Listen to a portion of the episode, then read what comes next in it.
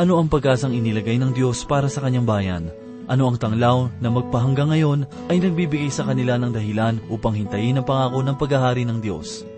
Ilan sa mga ito ang ating matutunghayan sa ikalawang kabanata ng Hagay, talatang labing apat hanggang dalawamput tatlo, at ito po ang mensaheng ating pagbubulay-bulayan sa oras na ito, dito lamang po sa ating programa, Ang Paglalakbay.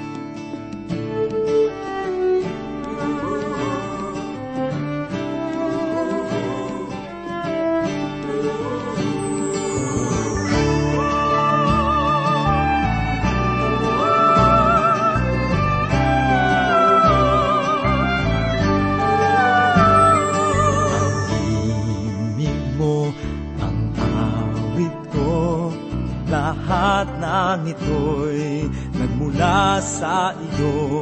Muling ihahandog sa'yo. Buong puso kong inaalay sa'yo.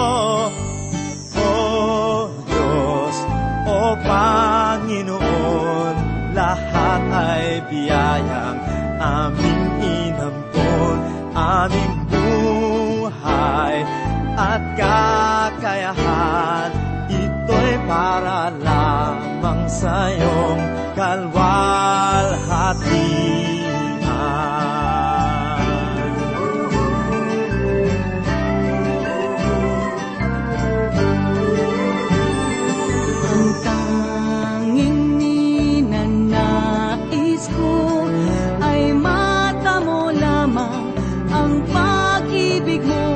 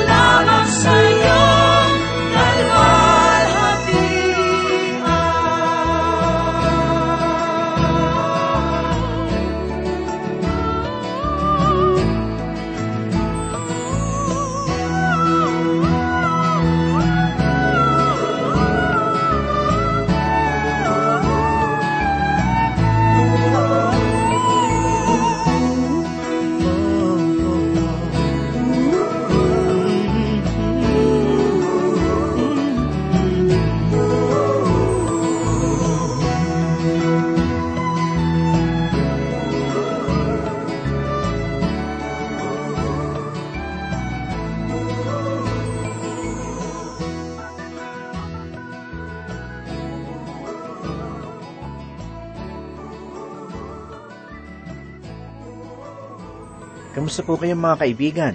Ako po si Pastor Dan Abangco, ang inyong tagapanguna. Tayo po ay mag-aral ng salita ng Panginoon. Gamitin nawa ng Espiritu ng Diyos ang mensahe upang ang pusong tapat na tatanggap ay makatagpo ng kaligtasan at kapayapaan sa pamamagitan ni Kristo. Tayo po ay magsimula at basahin natin ang ikalabing apat na talata dito po sa ikalawang kabanata ng Hagay. Nang magkagayoy sumagot si Hagay at nagsabi, Gayon ang bayang ito, at gayon ang bansang ito sa harap ko, sabi ng Panginoon. Gayon ang bawat gawa ng kanilang mga kamay, at ang kanilang inihahandog roon ay marumi. Ang kanilang maruming puso ang naging dahilan kung bakit ang kanilang mga alay ay hindi naging katangkap-tanggap sa Diyos. Ang pananaw ng mga dalubhasa sa mga pahayag na sinasabi sa ikalabing lima hanggang ikalabing siyam na mga talata ay may pagkakaiba. May mga nagsasabi na ito ay tungkol sa mga natirang mga Israelita na hindi nagpahalaga sa templo ng Panginoon. Ang iba naman sa kanila ang nagsasabi na ang mga pahayag sa talata ay tumutukoy sa mga Israelitang pinanghinaan ng loob matapos silang gawin ang templo ang kasamaan ng mga Israelita ay masigit na lumalaganap kaysa sa kabanalan. Ito ang dalawang pananaw ng mga dalubhasa tungkol sa nasabing mga talata. Basahin po natin ang ikalabing limang talata. Ngunit ngayon, inyong pakaisipin kung ano ang mangyayari mula sa araw na ito, bago ipatong ang isang bato sa isa pang bato sa templo ng Panginoon. Nais sabihin ng Diyos sa Israel na nahanda na siyang pagpalain ng bayan dahil sila ay tunay na nagbalik loob sa kanya. Pakinggan natin ang ikalabing anim hanggang ikalabing siyam na talata. Mula sa panahong iyon, kapag ang isang tao ay lumapit sa isang bunton ng dalawang takal, magkakaroon ng sampu lamang. Kapag ang isa ay lumalapit sa pigaan ng alak upang kumuha ng limampung sukat, may dalawampu lamang. Sinalot ko kayo ng pagkalanta at ng amag at ng yelo sa lahat ng gawa ng inyong mga kamay, gayon may hindi nanumbalik sa akin, sabi ng Panginoon. Isaalang-alang mula sa araw na ito, mula sa ikadalawamput apat na araw ng ikasyam na buwan, mula ng araw na ilagay ang saligan ng templo ng Panginoon, isaalang-alang ninyo, ang binhibay nasa kamalig pa, o kahit ang puno ng ubas, ang puno ng igos, ang granada, at ang puno ng olibo, ay wala pa rin bunga. Gayunmay, mula sa araw na ito ay pagpapalain ko kayo. Sinabi ng Panginoon, ang inyong puso ay matuwid na sa aking harapan, kaya naman kayo ay aking pagpapalain. Kaibigan, ang mga Israelita bagamat nagtayo ng templo at nag-alay ng mga handog sa Diyos, ay hindi pa rin nakatagpo ng katwiran sa harapan ng Panginoon. Kahit nga noong sila ay nasa pagkabihag at patuloy pa rin silang gumagawa ng mga pag-aalay. Gayunman, ang lahat ay walang kabuluhan dahil ang kanilang puso ay hindi matuwid sa harapan ng Diyos. Kaibigan, isa sa paraan upang mapabuti mo ang iyong simbahan ay ang pumunta rito na mayroong pagsisisi at pagbabalik loob sa Panginoon. Mahalagang pakinggan mo ang turo at aral ng salita ng Diyos sa pamamagitan ng iyong pastor – Huwag mong hahayaan na ang iyong buhay ay maging katitisuran o hadlang upang ang pagpapalang ng Diyos sa iyong simbahan ay mahadlangan. Dapat mong tandaan na kung hahawakan ng maruming tao ang isang bagay na malinis, ang mangyayari ay magiging marumi ang malinis. Ang iyong puso ay dapat na matuwid sa harapan ng Panginoon bago niya ipagkaloob ang pagpapala sa iyong simbahan. Ito ang napakahalagang aral na dapat nating tandaan. Naniniwala akong nagtuturo ito ng napakaliwanag na paraan upang maging pagpapala sa loob ng simbahan. Tayo po ay patuloy. Basahin natin ang kapahayagan ng kalooban ng Diyos sa ikadalawampung talata na ganito po ang sinasabi. At ang salita ng Panginoon ay dumating sa ikalawang pagkakataon kay Hagay, ang ikadalawamput apat na araw ng buwan na tinutukoy sa talata ay walang iba kundi ang ikadalawamput apat ng Disyembre. May mga nagtatanong kung bakit raw nagbigay ng dalawang mensahe si Hagay sa loob ng isang araw. Sa aking palagay, ginawa ito ng propeta dahilan sa nagmamadali siya para sa araw ng Kapaskuhan. Kung kaya't upang makaabot ay pinagsabay niya ang dalawang mensahe sa loob ng isang araw.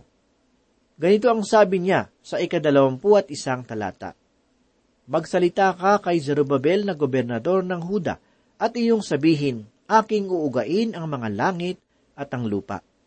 Si Zerubabel ay nagmula sa lipi ni David at ito ang pangako ng Diyos sa kanya. Sinasabi rin sa ikadalawampu at dalawang talata ang ganito, At aking ibabagsak ang trono ng mga kaharian at ang mga hari, at ibubuwal ang mga karwahe, at ang mga sumasakay sa mga iyon, at ang mga kabayo at ang mga sakay ng mga iyon ay mahuhulog, ang bawat isa sa pamamagitan ng tabak ng kanyang kasama.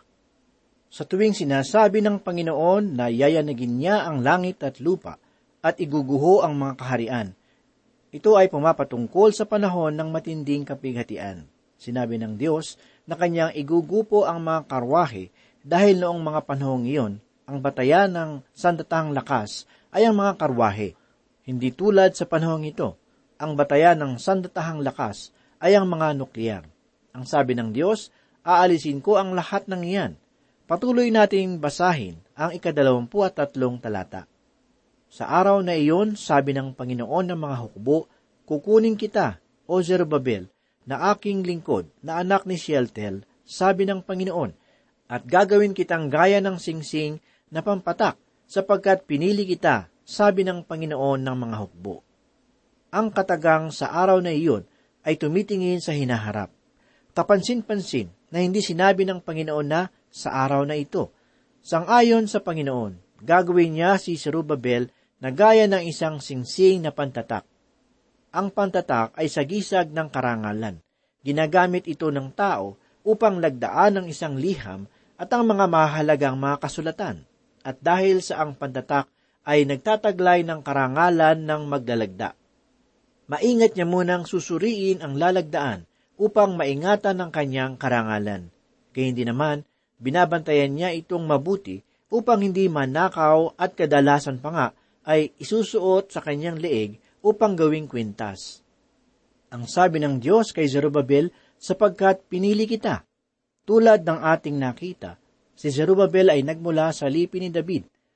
Ipinangako ng Panginoon na ang Mesyas ay hindi lamang magmumula sa lipi ni David, kundi magmumula rin kay Zerubbabel. Ang pangalan na Zerubbabel ay mababasa sa lipi na ginawa ni na Apostol Mateo at Lucas. Tinupad nga ng Diyos ang kanyang pangako kay Zerubbabel.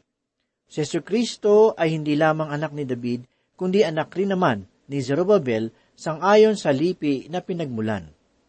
Ang propesiya na ating nabasa ay tumitingin sa katapusan ng panahon ng matinding kapighatian. Sa panahong ito, magbabalik ang Panginoong Heso Kristo upang itatag ang kaharian ng langit. Niloob ng Diyos na iligay sa lipi ni David at Zerubbabel ang liping pagmumulan ng Mesiyas, upang sa pamamagitan ng paghahari ni Kristo ay tuparin ng Diyos ang pangako niya kina David at Zerubbabel. Ang Mesiyas ang magiging hari ng mga hari at Panginoon ng mga Panginoon. Paghaharian niya ang buong sanlibutan. Ipinakita sa aklat ni Hagay ang paghahari ni Kristo bilang pinuno na may moral para sa Israel at sa buong sanlibutan. Ngayon, totoo ang sinabi ng iba na ang munting templo na itinayo ng mga Israelita sa panahon ni Zerubbabel ay hindi gaanong kagandahan. Ngunit, sa kabila ng pagiging munti at hindi kagandahan nito, ito naman ay naging mahalaga sapagkat ito ay templo na pagmumula ng Kristo sa darating na hinaharap. Kaibigan, hayaan mong minsan ko pang sabihin ito sa iyo. Sino kaya sa panahong ito ang magsasabing ang isang tao ay gumagawa ng dakilang bagay kaysa sa iba. Maaaring ang ating mga gawain sa simbahan ay napakapayak lamang kumpara sa mga gawain ng iba, ngunit tanging Panginoon lamang ang nakaalam kung ano ang mahalaga at may kadakilaan. Ang mahalaga lamang natin na isaisip ay ang maging tapat sa lahat ng ating mga ginagawa. Ito ang mensahe na ipinahayag sa munting aklat ng Hagay. Hangad ko ang ating puso ay minsan pang makatagpo ng kaaliwan sa piling ng salita ng Diyos. Lagi nawa nating tandaan na ang tao ay hindi lamang nabubuhay sa tinapay, kundi sa bawat salita na namumutawi sa bibig ng Panginoon. Sa banal na kasulatan lamang nagmumula ang tunay na gabay na maghahatid sa atin sa landas ng katwiran at buhay. Hindi panlabas na seremonya o kabutihang gawa ang magpapaging dapat sa atin sa harapan ng Diyos. Matutunawa tayo sa kalagayan ng mga Israelita. Nabagamat sila ay nagtayo ng templo sa kanilang kalagitnaan, ngunit ang kanilang puso naman ay malayo sa Panginoon. Ang kanilang labi ay maaaring nagpapahayag ng papuri sa Diyos, ngunit ang kanilang kalooban ay naghihimagsik laban sa Kanya. Naniniwala ako na ang Panginoon ay naghahanap ng mga taong hindi mapagpaimbabaw.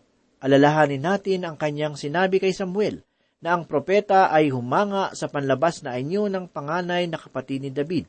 Ang sabi ng Diyos sa unang Samuel Kabanatang 16 talatang 7 ay ganito, Huwag mong tingnan ang kanyang taas at kakisigan, hindi siya ang hinirang ko.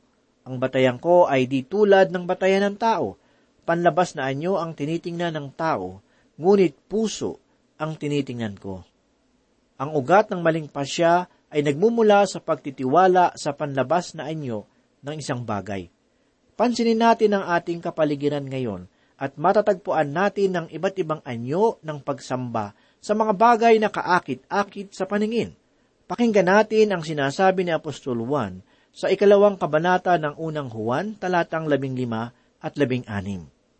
Huwag ninyong ibigin ang sanlibutan o ang mga bagay sa sanlibutan. Ang umiibig sa sanlibutan ay hindi umiibig sa Ama, sapagkat ang lahat ng nasa sanlibutan, ang nakapupukaw na masamang pita ng laman, ang mga nakatutukso sa paningin, at ang karangyaan sa buhay, ay hindi nagmumula sa Ama kundi sa sanlibutan. Mapaparam ang sanlibutan at lahat ng kinahuhumalingan nito, ngunit ang sumusunod sa kalooban ng Diyos ay mabubuhay magpakailanman. Isang kapansin-pansin na pagbabago na naganap sa tao simula nang siya ay magkasala, ay ang pagkamatay ng kanyang espiritual na kamalayan. Ang taong nahiwalay sa Panginoon ay walang pagpapahalaga sa mga bagay ng Diyos. Hindi siya nalulugod sa salita ng Panginoon sapagkat pa sa tao, ito ay malaking kahangalan. Karamihan sa mga mamamayang Pilipino ngayon ay hindi na nagpapahalaga sa kanilang mga salita at dangal. Gagawin nila ang lahat, kumita lamang ng salaping inaasam. Totoo nga ang salapi, ang siyang makinang na Diyos-Diyosa na sinasamba ng marami. Marami ang nag-aalay ng kanilang buhay para sa ikalulugod ng salapi. Kaya naman, maraming tahanan, relasyon, pamumuno at relihiyon ang nasisira. At kung sakaling ang tao ay lumapit man sa Diyos, hindi ba't ang kanyang paglapit ay dahil pa rin sa material ng kadahilanan? Kaibigan, ang sanlibutan ay mapaparam at lahat ng kinahuhumalingan nito, ang mga bagay na ating ninanasa ay magwawakas kasabay ng ating mga pita na pinarumi ng pagkakasala. Oo nga't ang salapi ay bahagi ng ating pangangailangan. Ngunit, ang pagkakakulong rito ay isang pagsamba sa Diyos-Diyosan. Dapat nating alalahanin na ang ating buhay ay hiram lamang sa Diyos. Darating ang sandali na ito ay ipagsusulit sa Kanya at ano nga ang mukhang ating maihaharap kung sa kabila ng ating buhay dito sa lupa ay hindi man lang nating nagawang kumilala at tumawag sa Panginoon. Kaibigan, kailangan natin ng Diyos. Tanging siya lamang ang makapagbibigay kabuluhan sa ating munting buhay. Nakita niya roon ang napakaraming mga Diyos-Diyosang ginawa ng tao. Naisip ko tuloy na ang tao ay mayroon namang talagang kinikilalang Diyos Naniniwala siyang mayroong nakahigit sa kanya. Ngunit ang maling bagay lamang na lumalason sa isipan ng tao ay ang gumawa ng kanyang sariling Diyos-Diyusan na sumasang-ayon sa kanyang layaw. Ang mga kilalang mga Diyos-Diyusan sa panahong ito ay ang salapi, katungkulan, pinag-aralan at kahalayan. Ang apat na ito ay matatagpuan natin sa bawat sulok ng ating bayan. Bawat tao ay nagkakandara na sumamba sa mga ito. Pinagniningas ng mga Diyos-Diyusang ito ang pagnanasa ng tao hanggang sa marating niya ang sukdula ng kamunduhan. Kaibigan, ito ang kalagayan na kinahaharap ni Apostol Pablo noong siya ay nasa Atinas. Ang apat na Diyos-Diyusan na ito ay matagal nang nabubuhay sa puso ng tao. Ito rin ang pinakadahilan kung bakit hindi siya makalapit sa tunay na Diyos sapagkat binulag ng kanyang kamangmangan ang kanyang isipan. Nais ko pong basahin sa inyo ang tugo ni Apostol Pablo sa lugar ng Atinas tungkol sa mga naglipanang Diyos-Diyusan noong kanyang panahon. Narito po ang kanyang sinabi na ating mababasa sa ikalabing pitong kabanata ng Aklat ng Mga Gawa, talatang dalawampu at dalawa hanggang talatang dalawampu at walo. Kaya tumayo si Pablo sa harap ng kapulungan ng Areopago at nagsalita, Mga taga-Atenas, napapansin kong buhos na buhos ang inyong kalooban sa relihiyon, sapagkat sa paglalakad ko sa lunsod at sa pagmamasid sa mga sambahan ninyo, nakakita ako ng isang dambanang may nakasulat na ganito, sa Diyos na hindi nakikilala. Ang inyong sinasamba, kahit hindi ninyo kilala, ang siya kong ipapahayag sa inyo. Ang Diyos na gumawa ng sanlibutan at ang lahat ng naroroon ang siyang Panginoon ng langit at lupa, kaya't hindi siya tumatahan sa mga templong ginawa ng tao. Hindi sa siya ay nangangailangan ng anuman, kaya siya pinaglilingkuran ng tao sapagkat siya ang nagbibigay ng buhay, hininga at ang lahat ng bagay sa sangkatauhan. Mula sa isay nilikha niya ang lahat ng lahi sa balat ng lupa. Itinakda niya ang kanya-kanyang panahon at hangganan. Ginawa niya ito upang hanapin nila ang Diyos, baka sakaling sa kanilang pag-aapuhap ay matagpuan siya. Ang totoo, hindi naman siya malayo sa bawat isa sa atin, sapagkat hawak niya ang ating buhay, pagkilos at pagkatao. Napakaliwanag na katotohanan ng ating makikita mula sa pahayag na ito. Ang ating mismong hininga ay nagmula sa makapangyarihang Diyos na may hawak ng ating buhay. Naniniwala akong sa isang kisap mata ay magagawa ng Panginoon na bawiin ang hininga na sa atin ay pinagkaloob. Magagawa ng Diyos na tayo ay kitlin, ngunit hindi ba natin itinatanong kung bakit hindi niya ito ginagawa? O sadyang hindi natin siya nakikilala kung kaya't maging ang magtanong tungkol sa Kanya ay hindi natin alam. Ang kawalang pagkakilala sa Diyos ay bunga ng ating kasalanan. Inihiwalay tayo ng ating kasamaan mula sa kabanalan at liwanag ng Panginoon. Ito ang dahilan kung bakit maging ang pagtawag sa Kanya ay hindi natin ginagawa sapagkat nasa ilalim tayo ng pagkakasala. Ang kasalanan at ang Diyos ay hindi maaaring magkasama. Kaya naman, noong tayo ay humiwalay sa kabanalan ng Panginoon, kalakip nito ang kamatayang espiritual. Basahin natin ang ikalawang kabanata ng Efeso, una hanggang ikatlong talata. Ganito po ang sinasabi. Noong unay mga patay kayo dahil sa inyong pagsuway at mga kasalanan. Sinunod ninyo noon ang masamang takbo ng sanlibutang ito at napailalim kayo sa prinsipe ng kasamaan, ang espiritong nagahari sa mga taong suwail. Dati tayo'y kabilang sa mga ito, namuhay ayon sa pita ng laman at sinunod ang masamang hilig ng katawan at pag-iisip. Kaya't sa ating likas na kalagayan, kabilang tayo sa mga taong kinapupuotan ng Diyos. Ang kasalanan kung gayon na nasa ating puso, ang siyang dahilan kung bakit ang tao ay walang kamalayan sa katotohanan ng Diyos. Gaya ng aking nasabi, ang kasalanan at kabanalan ay hindi maaaring magsama. Ang Diyos at makasalanan ay hindi maaaring magsama pagkakahiwalay ang natatanging kalagayan ang kahihinatnan ng bawat isa. At sa halip na pakikipagkasundo sa Diyos ang siyang asamin ng tao, pinili niya ang mabuhay ng walang Diyos. Lumapit at nakipag-anib siya sa naisin ng prinsipe ng kasamaan at sinundan ang takbo ng sanlibutan. Bunga nito, ang puso at isip ng tao ay napuno ng masasamang hilig, bagay na hindi nakalulugod sa paningin ng Panginoon. Pansinin po natin ang sinabi sa ikawalong kabanata ng Roma talatang lima hanggang walo. Sapagkat ang mga namumuhay ayon sa hilig ng laman ay nahuhumaling sa mga bagay na ukol sa laman, ngunit ang namumuhay sa patubay ng Espiritu ay nagsisikap ukol sa mga bagay na espiritual. Ang pagkahumaling sa mga bagay ukol sa laman ay magbubulid sa kamatayan, ngunit ang pagsisikap sa mga bagay ukol sa Espiritu ay magbubunga ng buhay at kapayapaan. Sapagkat kabanalan ng Diyos ang sinumang nahuhumaling sa bagay ukol sa laman. Hindi siya sumusunod sa kautusan ng Diyos at hindi niya kayang sumunod. At ang mga nabubuhay ayon sa laman ay hindi maaaring kalugdan ng Diyos. Mula sa mga talatang ito ay makikita natin ang bangin na naghihiwalay sa tao at sa Diyos Ipinakita sa atin ng banal na kasulatan na ang kasalanan ang siyang bangin na naghihiwalay sa tao mula sa buhay na Panginoon. Ngunit ang Diyos, dahilan sa kanyang masaganang biyaya, ay nagkaloob ng katugunan sa pamamagitan ng kanyang anak na si Heso Kristo. Ang pagkakahiwalay ng tao mula sa Diyos ay makatatagpo ng relasyon sa pamamagitan ng pananampalataya kay Kristo sa kanyang kamatayan at muling pagkabuhay. Si Kristo ang daan patungo sa Ama. Maliban sa Kanya, ay wala na tayong iba pang malalapitan. Tanging sa Kanya matatagpuan ang kaligtasan, kapatawaran at katwiran. Siya ang dakilang tagapagpalaya na magliligtas sa atin mula sa kamay ng Diablo at maging sa kamay ng mga bulaang relihiyon. Sa kanyang persona ay matatagpuan natin ang walang hanggang kapayapaan na hindi kayang ibigay ng anumang ritual at seremonya. Sa kanyang salita ay mararanasan natin ang dakilang katapatan at kabanalan, at sa kanyang espiritu ay mayroong katiyakan at kapangyarihan.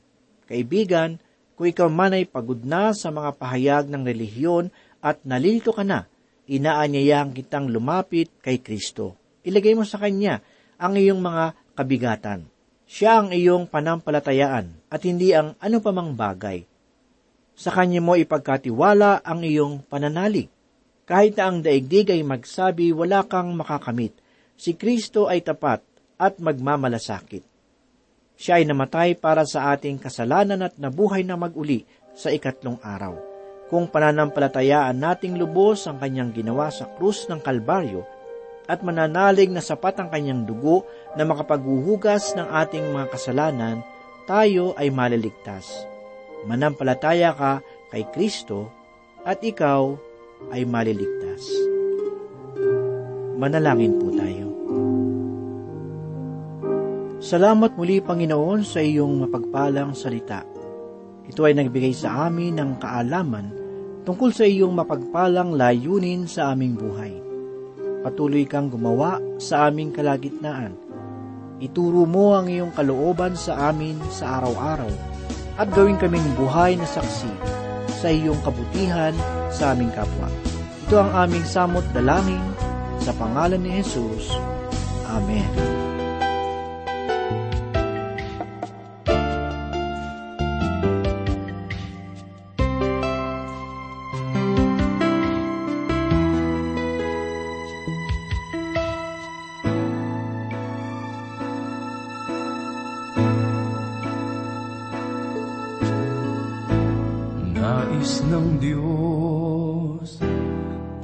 Ay tangan niya. Bakit ba? Kung minsan tayo pang bumibitiw sa Kanya. At pag nabigo, kapag nasa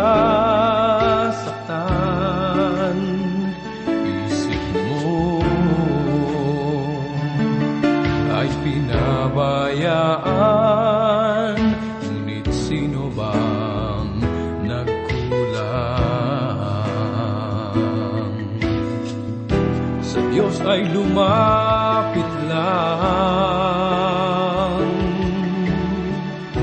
At magbalik ng lubusan Kay inam ng nais niya sa ating buhay. Ang makapiling siya habang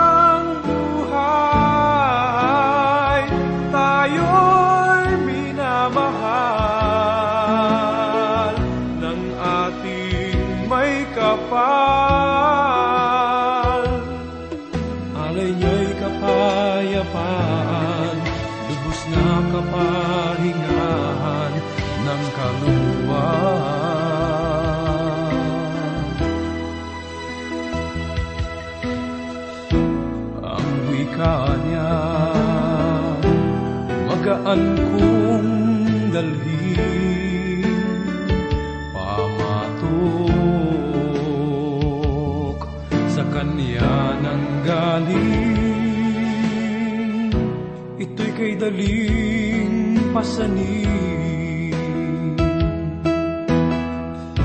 huwag na muli. Sanang magkamali sa puso. Diyos naway maghari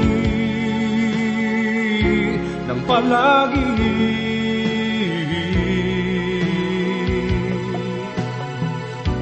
nang ang nais niya'y mangyari.